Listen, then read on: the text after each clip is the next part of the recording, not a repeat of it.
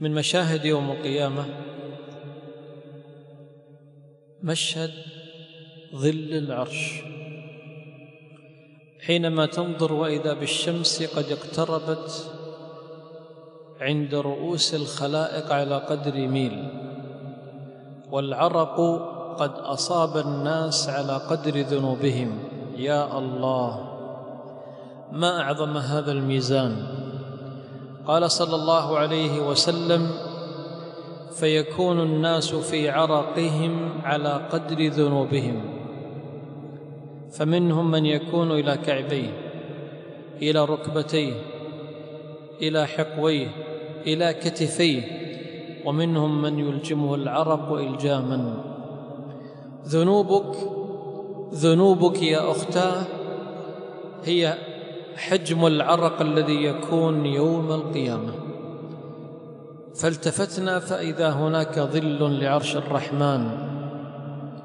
قد استظل تحته أعداد لا يعلمها إلا الله. لماذا لا تكون منهم؟ لماذا لا تكونين منهم؟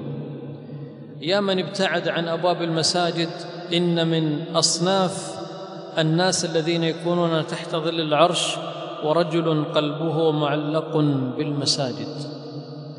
علق علق قلبك بالمساجد ليكون لك مقعدا تحت ظل العرش. يا من نشأ في طاعة الله في زمن انفتحت فيه الشهوات والمغريات أبشر فهناك تحت ظل العرش وشاب نشأ في عبادة الله. يا من أنفقت مالا وأخفته عن الناس أبشري. فتحت العرش سيكون من تصدق بصدقة فأخفاها حتى لا تعلم شماله ما تنفق يمينه.